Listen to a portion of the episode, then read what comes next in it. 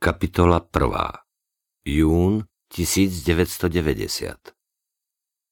Pán hlavný, pán hlavný, v mojej polievke pláva mucha. Obsluha na terase začmúdenej reštaurácie viazla. Ani občasný výkrik platím nedokázal zrýchliť slimačie tempo čašníka, nie je to ešte hroziaca reklamácia. Chlapík s ulízanými, nezdravo premastenými vlasmi sa neochotne odlepil od pultu, kde pokojne fajčil a debatoval s výčapníkom. Vzal nedočapované pivá, prešiel krížom cez lokál, drgol do závesu z céčiek a ocitol sa na terase. Porozhliadol sa a lenivo podišiel k stolu v rohu. Čierne nohavice sa mu na stehnách leskli od zažranej špiny. Poltopánky sa neleskli už veľmi dávno. Neuklonil sa kvôli hostovi, pretože to, čo vystrúhal, sa úklonom nedalo nazvať ani náhodou. Zohol sa iba preto, aby lepšie videl na živočícha, ktorého hosť reklamoval. Čašník sa presvedčil na vlastné oči, vystrel sa a nenapadlo mu nič rozumnejšie, iba odľahčiť trápnu situáciu ešte trápnejším vtipom. No, je tam. A čo? Za päť osemdesiat by ste chceli čo, aby tam plával delfín? Z čela mu odkvapla kvapka potu a v pivnej pene jedného z kríglov sa urobila dierka. Všimol si to nielen čašník, ale aj hosť.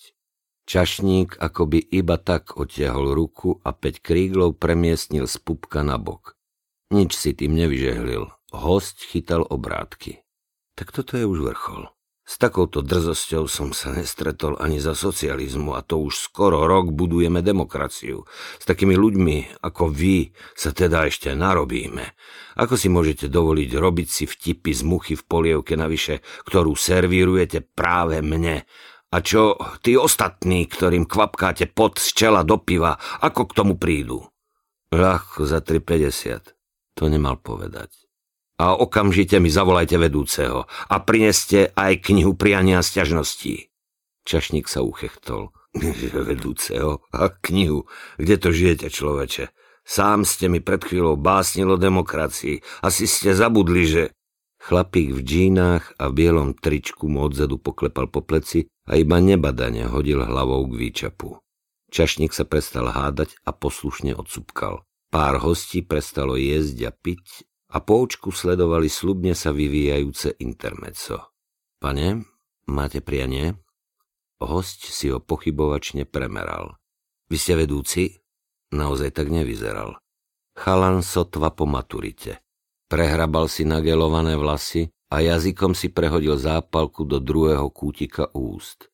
Nie, ja som riaditeľ tohto podniku, pane, som podnikateľ. Žiadny vedúci, žiadna kniha priania a sťažností, žiadny raj. To teda máte naozaj pravdu, od raja má tento bordel veľmi ďaleko.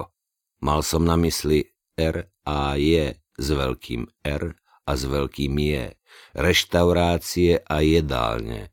Kúpil som to od nich, presnejšie kupujem, ale to je vlastne jedno. Ako by to už bolo moje. Staré socialistické podniky krachujú a teraz sme tu my.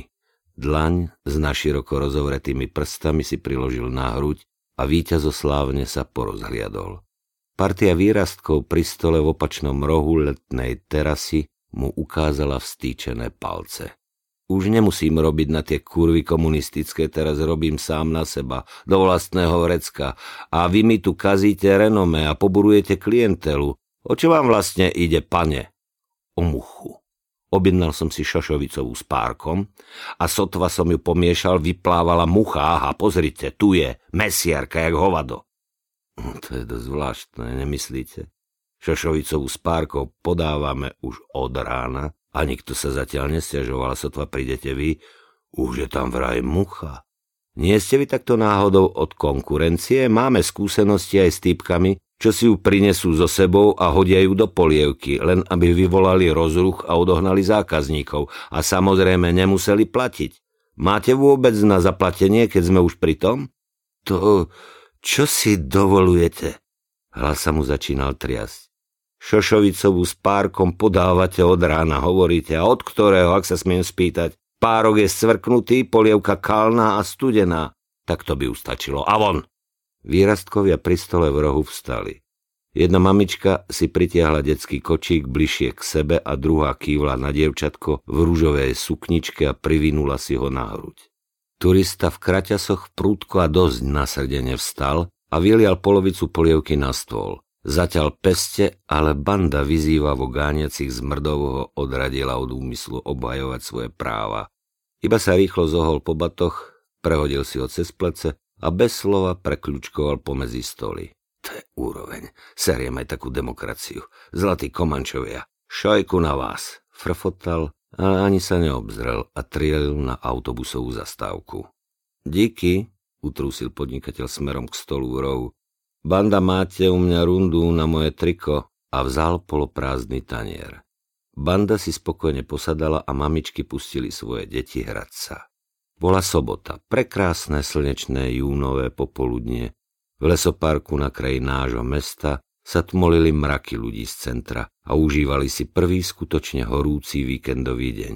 Všade pohoda, usmiate tváre oddychujúcich ľudí, poskakujúce decká bábätká v buginách, polepené cukrovou vatou a sladkou malinovkou. Mamičky v dlhých letných šatách, hore na boso, posedávali na laminátových stoličkách s nespoločensky roztiahnutými nohami a vetrali, čo sa dalo.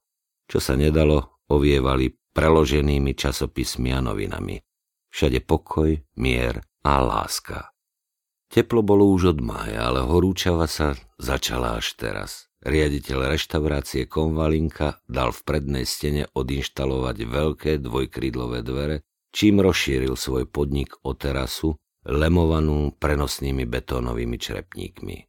Pergola prekrývala všetky stoly a keby prišla búrka, zadebnil by dvere za pár minút.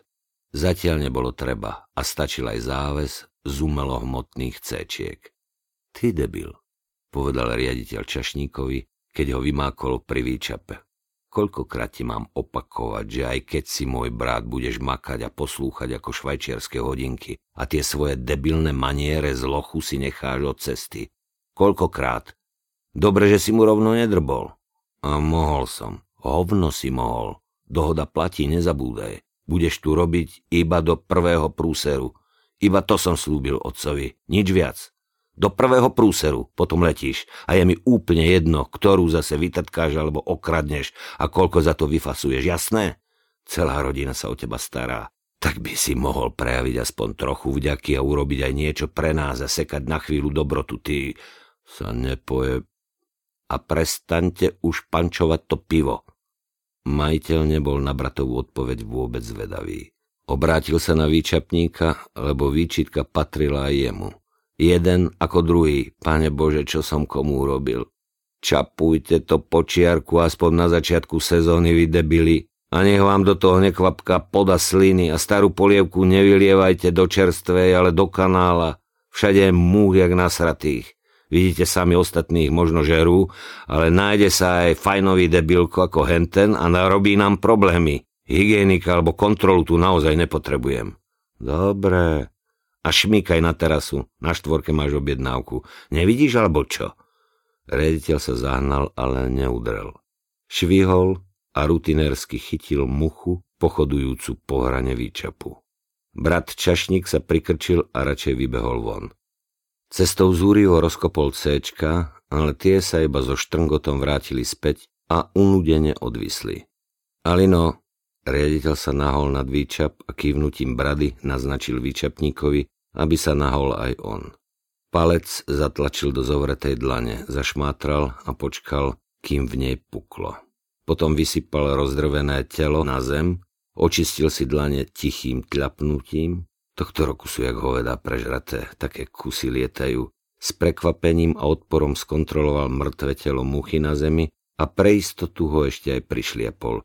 Čo som to chcel? Aha, neser ma aj ty, naozaj. Dal som ti ho na starosť, aby si ho strážil a priučil remeslu, a nie, aby si ho vyškolil vo všetkých prasacinách, čo vás naučili v učňovke. Nedovol mu roznášať nedočapované a nech nenaberá polievky ani guláš. Ty vieš sám najlepšie, čo v ňom pláva, ako to treba urobiť, aby sa to dalo žrať, tak ma neser a staraj sa trochu. A nech nechodí po lokále jak šupák, a nech z neho netečí ako z vola. Prepáč, Robo, Mal som štyri objednávky naraz a výčepník prestal čapovať a nacvičeným pohybom si napravil elastický obväz na ľavom lakti. Postavu mal dobrú, krátke tričko odhaľovalo mohutnú muskulatúru na rukách a obväz svedčil o tom, že je aj dobrý športovec, asi tenisový lakeť. Na to ti seriem. Pozorujem to už hodnú chvíľu, takže sa nevyhováraj na nejaké zasrané objednávky. Dobre. A keby sa začal obšmietať okolo nejakej kurvy v letných šatičkách s kočíkom, tak to chcem vedieť okamžite, jasné? Jasné. To sa môže spoľahnúť. Viem, za čo tam bol a na čom sme sa dohodli, takže vieš hovno, čo je to mať takého bracha a čo mi rodina robí kvôli nemu. Tak drž láskavou hubu. Dobre. Koľko sme dnes urobili? osem hekto. Hm, tak sa snažte. Idem zohnať ten mrazák a na fajront sa zastavím kvôli hárkom. Tak neojebávať a makať, kapiš to? Jo, šéfe. Odišiel iba päť krokov a potom sa vrátil. Alino zavrel pípu, postrčil nový krígel, aby nekvapkalo, iba tak z boh darma na pult a znova sa nahol dopredu. Ešte jedno. Ak by sa ukázal Valér, tak nebudeš strieľať ty, ale necháš to na mňa, jasné? Dohoda je dohoda, volám ťa, je tvoj. Riaditeľ prikývol, sklonil hlavu a potom ustarostene vzhliadol na Alina. A inak si v pohode? Spýtal sa už miernejšie. V pohode, veď to vidíš, ne? Však preto. A odišiel zháňať mrazák. Alino počkal, kým zareval motor auta a kým jeho rapotavý zvuk nezanikol v diaľke. Až potom sa mu naozaj uľavilo. Milo sa usmial na dievča pri stole, ktorému hovorili vé í pé. Nikto okrem riaditeľa ani presne nevedel, čo to znamená, ale napísali to hrubou fixkou na kus výkresu, preložili ho na poli a umiestnili do stredu. Bol na boku výčapu, jasne oddelený od ostatných stolov v lokále a sedávali pri ňom iba riaditeľovi kamoši. Aj obrus menili každý deň, aby sa líšil od ostatných. Teraz tam sedela ona. Prvý raz sa zjavila asi pred dvoma týždňami. Vraj si vyšla na výlet a prekvapila ju búrka. Nečudo, pršalo vtedy skoro stále. A to takto sama samučka? Zatiahol Alino a podal jej čaj. Aj v lete dobre padne horúci čaj, ak je človek premočený do nitky. No a čo budem koho otravovať? Alino mal prázdny lokál a nudil sa, tak si prisadol. Zranenie? A bradou kývla k jeho ľavému lakťu s bandážou. Uchlipla a vyžbíkala si konce dlhých čiernych vlasov. No, natiahol neurčito, iba taká hovadina a pohľadil si záhyby obväzu, ako by sa chcel uistiť, že sú na svojom mieste. Alino skočil dozadu a priniesol elektrickú piecku. Nasmeroval ju na ňu a za odmenu dostal úsmev. Zobrali jej aj rum k tomu čaju a dosť ho mrzelo, že nechcela ostať do záverečnej. Teraz nemohol odísť z výčapu a ona sa ponáhľala. Ale na druhý deň prišla zas. Už nepršalo a nebolo sa treba schovávať, ale pod mrakom bolo stále a ľudí to do lesoparku neťahalo, takže Konvalinka zývala prázdnotou a Alino mal čas. Zase si sadli k vé í pé stolu a zase si hrkútali. Čo si zač? Chcem byť výčapničkou ako ty. Si príliš mladá. O chvíľu maturujem a robím strednú kelnersku, takže budem mať aj kvalifikáciu. No sa nepotento. Strednú s maturitou, hovoríš? Takže sem chodíš iba preto, aby si sa priučila? Aj preto, aj som ťa chcela vidieť. Ani dnes nechcela ostať do záverečnej, ale už si aspoň tykali. Odprevadili ju až po betónové črepníky na terase, až po hranice svojho kráľovstva. Potom už bol iba chodník, zastávka autobusu a jej úsmev za zadným sklom. Prišla aj na tretí deň a potom zas. Vtiahol ju dozadu do šatne a zvalil na prepotenú posteľ. Mumlala niečo, že nie, že nie, takto, ale to brbocú všetky. Z ničoho nič prišla Iveta a vyrušila ich. Mala byť u lekárky, ale mala dovolenku, tak sa vrátila skôr. Vyrušila ich, dievča v panike vybehlo von a Alino vrazil Ivete takú, až sa jej zatočila hlava. Prešiel ďalší týždeň a chodila skoro pravidelne a Valinovi narastal tlak. Húčalo mu v pére a na zátilku sa mu odvážne ježili vlasy. Bola mladá, sotva osemnásť, čiernovlasá a veľmi pekná. Dnes prišla tiež. Čo ste si šepkali s riaditeľom? Zďubal ťa? To je naša vec, nestaraj sa. Iba pokrčila ramenami a odpila si z malinovky. Halina dočapovala, prisadol si k nej. Vieš čo? Je konečne pekne, sucho. Spravíme si malý výlet hore na tú čistinku. Vieš, ako je hore nad nami ten altánok. pätnásť minút chôdze tým chodníkom za nakladacou rampou hore do svahu. Poznám to. Tak choď tam, prídem o chvíľu za tebou, dobre? Hodila plecom a hlavou kývla alebo pokrútila, že možno aj áno, alebo radšej nie, kto sa v tých mladých babách má vyznať. Ale dopila a poslušne vyšla von. Biele kvietkované šaty za ňou roztopašne povievali a keď ich prievan vo dverách podfúkol, odhalil biele stehná. Alino bol na pokraji nervového zrútenia. Iveta! Iva! No? Iveta vyšla z kuchyne, prežúvala a utierala si ústa. Te radšej šatiť, ako živiť. Sa nepod tento. Iva, zober to na chvíľu. Na šestku pôjde asi osem a rozčapuj štyri do foroty. Dobre. Alino jej odovzdal kormidlo a zašiel dozadu do šatne. Iba taká malá miestnosť vedľa kuchyne, plechové skrine, drevená lavica pred nimi a v rohu železná posteľ s prepoteným vankúšom a dekou. Smrdelo to tam ako v decáku a Alino to mohol posúdiť naozaj odborným nosom, lebo tam vyrastal. Odomkol si plechovú skrinku, vybral balíček zabalený v starom tričku a posadil sa na posteľ. Balíček položil na stolík pri posteli a so svetou trpezlivosťou ho začal rozmotávať. Ku koncu sa mu roztriasli ruky, ale podarilo sa. Na flakatej handre ležela plechová škatulka od fajkového tabaku Holger Danske a Alino po nej chamtivo chmatol. Vybral z nej gumenú hadičku, striekačku a zatavenú sklenenú ampulku. Odpil vrchnák a odfrčkol ho. Opatrne ponoril ihlu, aby sa ani kvapka nevyliala, pomaličky. S vyplazeným jazykom, zaseknutým medzi zubami, natiahol tekutinu do striekačky.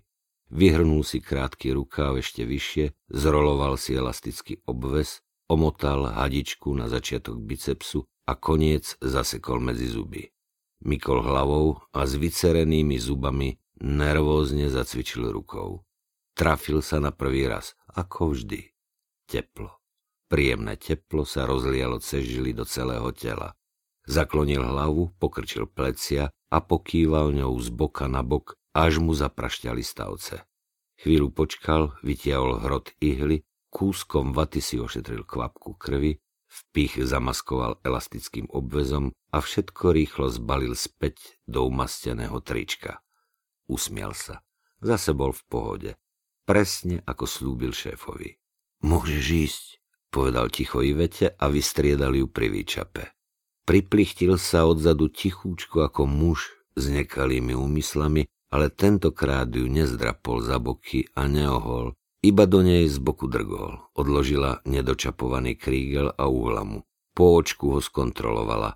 Oči mu neprítomne blúdili sem a tam a v tvári mal ľahostajný výraz človeka s hlavou v oblakoch. Bol v pohode.